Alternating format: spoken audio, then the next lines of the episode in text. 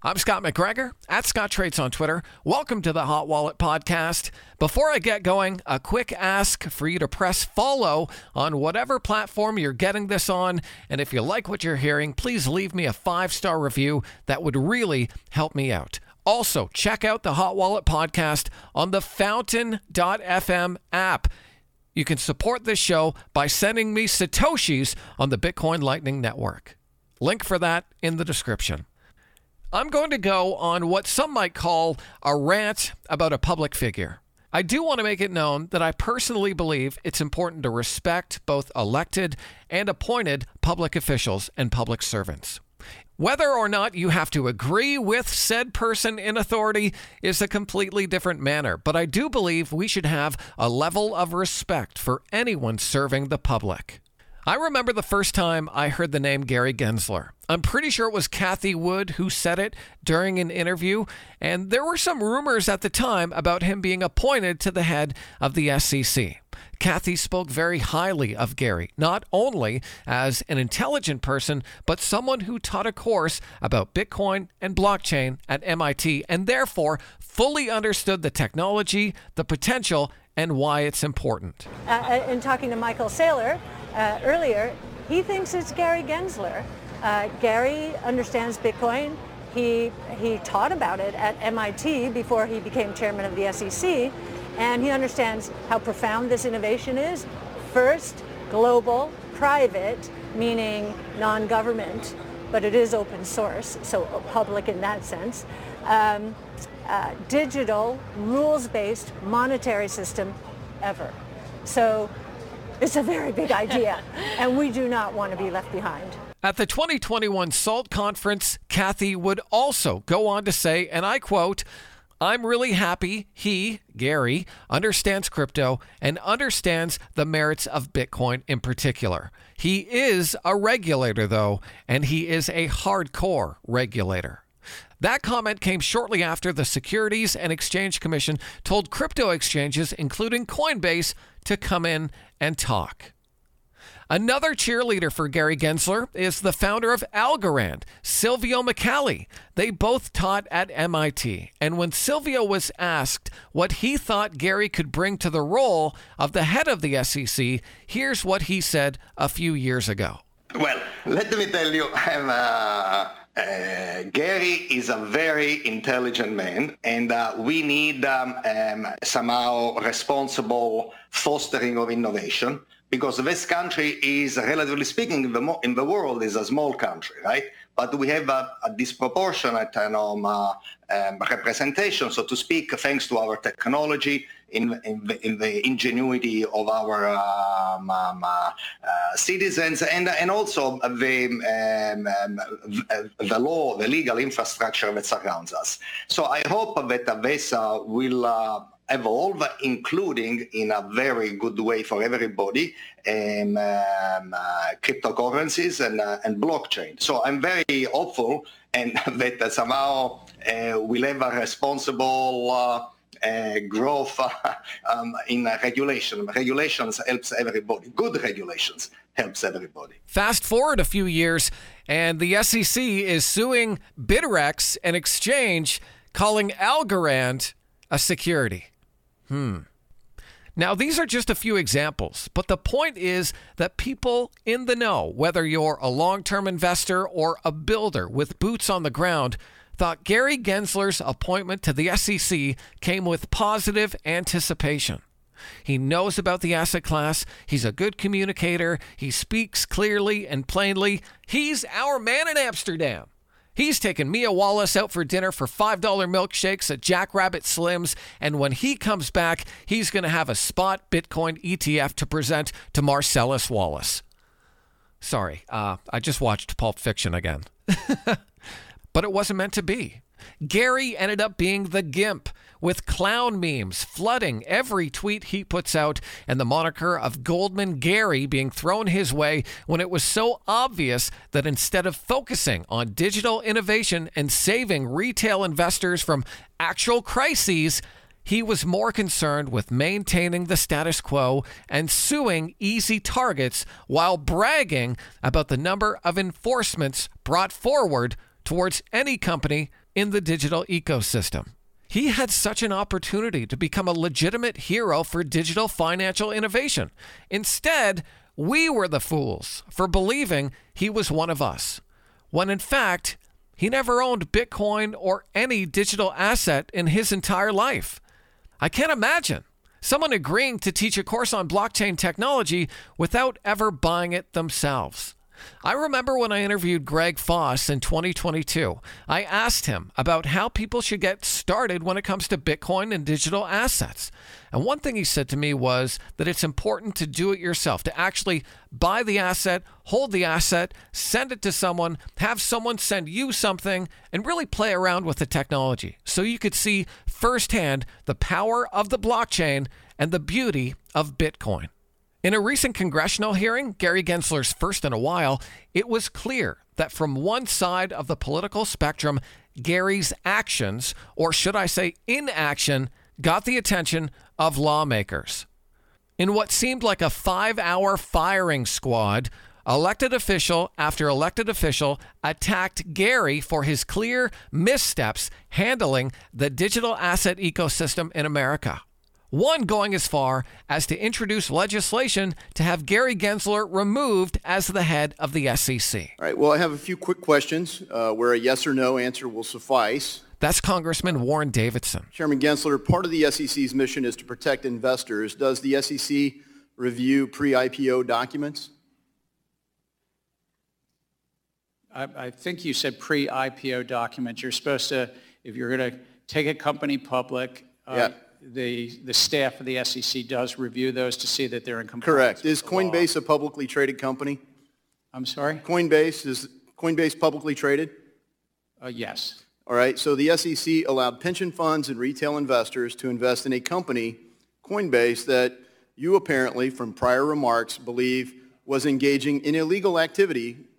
Uh, all of their activities were laid out in their public filings in the S- S1 prior to the IPO. Uh, you did say that you believe Coinbase is selling unregistered securities, correct? Um, a- Again, I'm not going to speak to any one. No, but you said that they're selling unregistered securities. This is your public comments. Uh, I, I think, uh, with all respect, I look forward to you finding that because I'm trying to be very careful. I'm not speaking We'll help refresh your memory. company. Uh, In the Kim Kardashian settlement, the SEC stated that Ethereum Max is a security. She reached a settlement for promoting an unregistered security. The unregistered security is Ethereum Max. Have you charged the issuers of Ethereum Max for offering an unregistered security? We reached a settlement with a celebrity, Ms. Kardashian. Yeah, but, but not, she just promoted it. She doesn't operate Ethereum Max. Have you said that uh, Ethereum Max is an unregistered security to the people that offer it? We, we did in that settlement, yes, sir. Okay, uh, it's still trading. Now, the most popular clip from Gary's recent congressional session is one where he's asked directly about Ethereum and whether or not he believes Ethereum is a security. Uh, what about Ethereum? Is Ethereum now a security? Uh, We had this. I heard your exchange. They've been in place since 2015. You say in your statements that there's clarity in the market and the rules are clear. Just come on in. You can't even answer the question. Do you say X- XRP is a security? Well, we- We're in uh, uh, court and active uh, discussions and litigation on that. You're matter. in litigation because you do say it's a security. Gary Gensler is unable to answer the question. My thought is that it's because there's so many court cases that the SEC has on right now against things like Ripple, XRP, and Coinbase that any comments he has may have an effect on the outcome of those cases, and those cases could essentially blow up in his face. That would surely lead to his forthcoming resignation, and I have to believe that's something he doesn't want, as I've heard, in fact, he wants higher level government positions in the future. But how do you get higher level government positions? Easy. Don't shake the boat and stay loyal to those who have the power to elect you. So, my thought here is that Gary just doesn't want to be anyone who makes any real decisions that might affect any traditional financial players. He wants to have Wall Street behind him no matter what. And we all know how dangerous Bitcoin is to Wall Street and the status quo. The fact that Canada has many spot Bitcoin ETFs and America has none, as I mentioned in a recent podcast, shows you the lobbying power of major traditional old players in the market where they want to keep everything under their control. Now, I've said before that I think it's important to have institutional support in Web3, blockchain, Bitcoin, etc. We need them. They are the conduit for the wall of money coming into this market. The problem is they want it on their terms. They want it under their control, and they want to be the ones moving the market. And in my opinion, a lot of these traditional institutions are not yet set up for that to happen. Maybe it's because they weren't paying attention, or maybe it's because they're just still too busy repackaging mortgage backed securities and credit default swaps and stuffing them down the throats of retirement funds and other investors. And then the pandemic happened and everything changed. I think Gary Gensler is a victim of the system. Not that that takes away any of his guilt for slowing down America's digital innovation. But he is in a position where some of the heads of the major banks can't even admit that Bitcoin has value. So he's probably fighting an uphill battle no matter what. If he goes forward with regulatory clarity, fair and reasoned rules, he angers the institutions. If he continues to drag his heels, he's going to anger the constituents of elected officials. And so, what's the least evil here? In my opinion, the least evil would be angering the constituents of elected officials because, in his mind, they're not going to be the ones to elevate his career forward. The people that are going to be able to influence and elevate his career are traditional players. They have the money, they make the rules, and they get to decide who the gatekeepers are. And that's why he's going after low hanging fruit. That's why instead of trying to shut down unregistered securities like Ethereum Max, Gary Gensler and the SEC went after Kim Kardashian. It's easier. It makes headlines. His name is in the news. He looks like an enforcer. And anyone who's on a peripheral level sees, oh, wow, look, Gary's really busy. Look at him catching all these people breaking the law. He's our man. Meanwhile, as Gary Gensler is keeping us safe from Kim Kardashian, people like Sam Bankman Fried, Do Kwon, and the likes of FTX and Terra Luna ravage retail investors, blowing some up and taking them out of the game without any protection from the government. And so, if you ask me, that's kind of all by design to sow doubt and fear and uncertainty about Bitcoin, crypto, and digital assets all while major institutions prepare for their own entry when they're ready. We're already seeing major players like the NASDAQ say they want to play a part as a trusted custodian for digital assets. And wouldn't you know it, they just happened to reiterate that news shortly after the SEC came down on Binance. And so, in my opinion, Gary is simply biding his time and awaiting his next promotion. The only way he's going to get that is if he plays by their rules and watches retail investors struggle to survive. Is it more difficult now for the digital asset industry to access financial products and services in the United States than it was, say, two years ago? That's GOP Majority Whip Tom Emmer. Uh, Sir, I, am not running one of those businesses. If they came into compliance, I think reclaiming my time. The answer, sir, is yes. Do you think you and the SEC have had a role to play in that? I think we have a role to protect the American investor and the capital markets and the reclaiming my time, sir. You have played an obvious role in that. During your tenure at the SEC, how many rules has the SEC finalized that actually accommodate the existing regulatory framework and are specifically to the digital asset industry so the crypto market can come into compliance? It's our rule books that are on the books for years, so we have not finalized any new rule specifically with regard to crypto. We've proposed some things in best execution. We've also... Uh, Sir, reclaiming my time, the answer is zero. And how many enforcement actions has the SEC levied against digital asset companies during your tenure, sir? I think it's probably 40 or 50. The answer, sir, is about 55. My understanding is that the biggest crypto failure in history is probably FTX at $9 billion. Were you the chairman of the SEC when FTX collapsed? Yes. And how many times did you meet with FTX prior to their collapse? I think my public record shows two. You met it with FTX at least twice. And arguably, the second biggest crypto failure in history was Terra Luna. Who was the chairman of the SEC when Terra Luna collapsed, sir? We had brought... Uh, you were, sir, reclaiming my time. You were. It's not all bad, however. We are seeing some dissension in the ranks within the SEC. Commissioner Hester Peirce has been a bright light during a dark time. We must protect her at all costs. She has released various statements and speeches showing that not everyone within the SEC agrees with Chair Gensler's approach to digital assets. I recommend you take some time and read some of her notes if you're interested. They're carefully written and well thought out. I think it's important to have resolve during this time where we see publicly traded exchanges like Coinbase threaten to leave America's shores.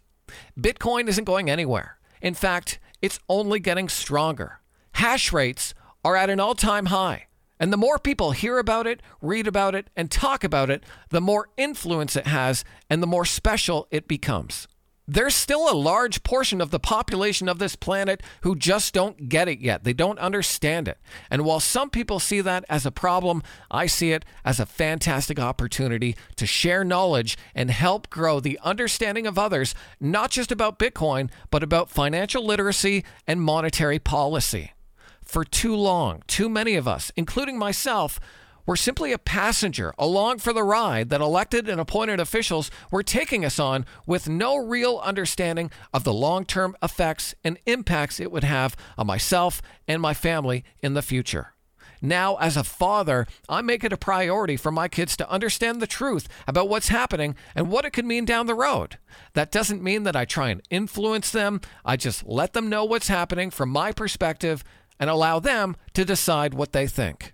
So while we wait for the resolution of what might happen to digital assets in America, whether that's by court case after court case or brute force from elected officials. To correct a long series of abuses, I'm introducing legislation that removes the chairman of the Securities and Exchange Commission uh, and replaces the role with an executive director that reports to the board where all authority would reside. Once again, this is Congressman Warren Davidson, who is not only suggesting legislation to remove Gary Gensler as the head of the SEC, but to restructure it completely. Former chairs of the SEC will be un- ineligible under my pr- proposed bill. Uh, and this isn't just my take. It resonates across the political spectrum. The American people want democratic access to capital, retail investor participation. You can't just exclude retail investors from markets and claim it's for their own good. Our markets need to function and flourish, and I yield back. It just feels like we're a bit stuck right now in this current regime of digital asset intolerance while we see countries like Russia and jurisdictions like Hong Kong embrace Bitcoin, crypto, and digital assets and stand by while we watch America fall behind the rest of the world. I don't see this as the end, however. I seem to think it's more of the beginning. And so, Chair Gensler, Gary Gensler, Mr. Gensler, Goldman Gary, I just have one thing to say. We're not only mad, we're disappointed. Good day, sir. Thanks for listening to the Hot Wallet Podcast. If you like this, be sure and check out our back catalog of fantastic interviews with traders, analysts, and authors. My name is Scott McGregor, at Scott Trades on Twitter. I'll see you next time. From the bottom, ain't no half stepping. I'm the dog, I made it through so they don't ask questions. Long Beach, and it ain't no half. Once a dog, always a dog, so they don't ask questions.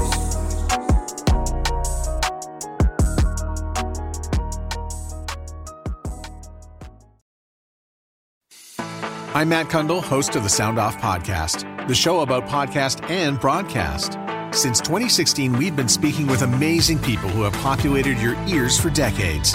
Legendary broadcasters, research wizards, talent experts, podcasters, voice talent. Almost 400 stories, all for free. Subscribe or follow the Sound Off Podcast on Apple Podcasts, Spotify, Amazon Music, or at soundoffpodcast.com. The Podcast Super Friends is a monthly meeting of five podcast producers. Hi, I'm Katherine O'Brien from Branch Out Programs in Baton Rouge, Louisiana. I'm John Gay from Jag and Detroit Podcasts. I'm Matt Cundill from the Sound Off Podcast Network. I'm David Yas from Pod 617, the Boston Podcast Network. And I'm Johnny Peterson from Straight Up Podcasts. Together, they form the Podcast Super Friends, an alliance of podcast masterminds sharing best practices, insights, and discussions to help make you a better podcaster. Follow or subscribe to the show on Apple Podcasts, Spotify, Google Podcasts, or at soundoff.network. Another Sound Off Media Company podcast.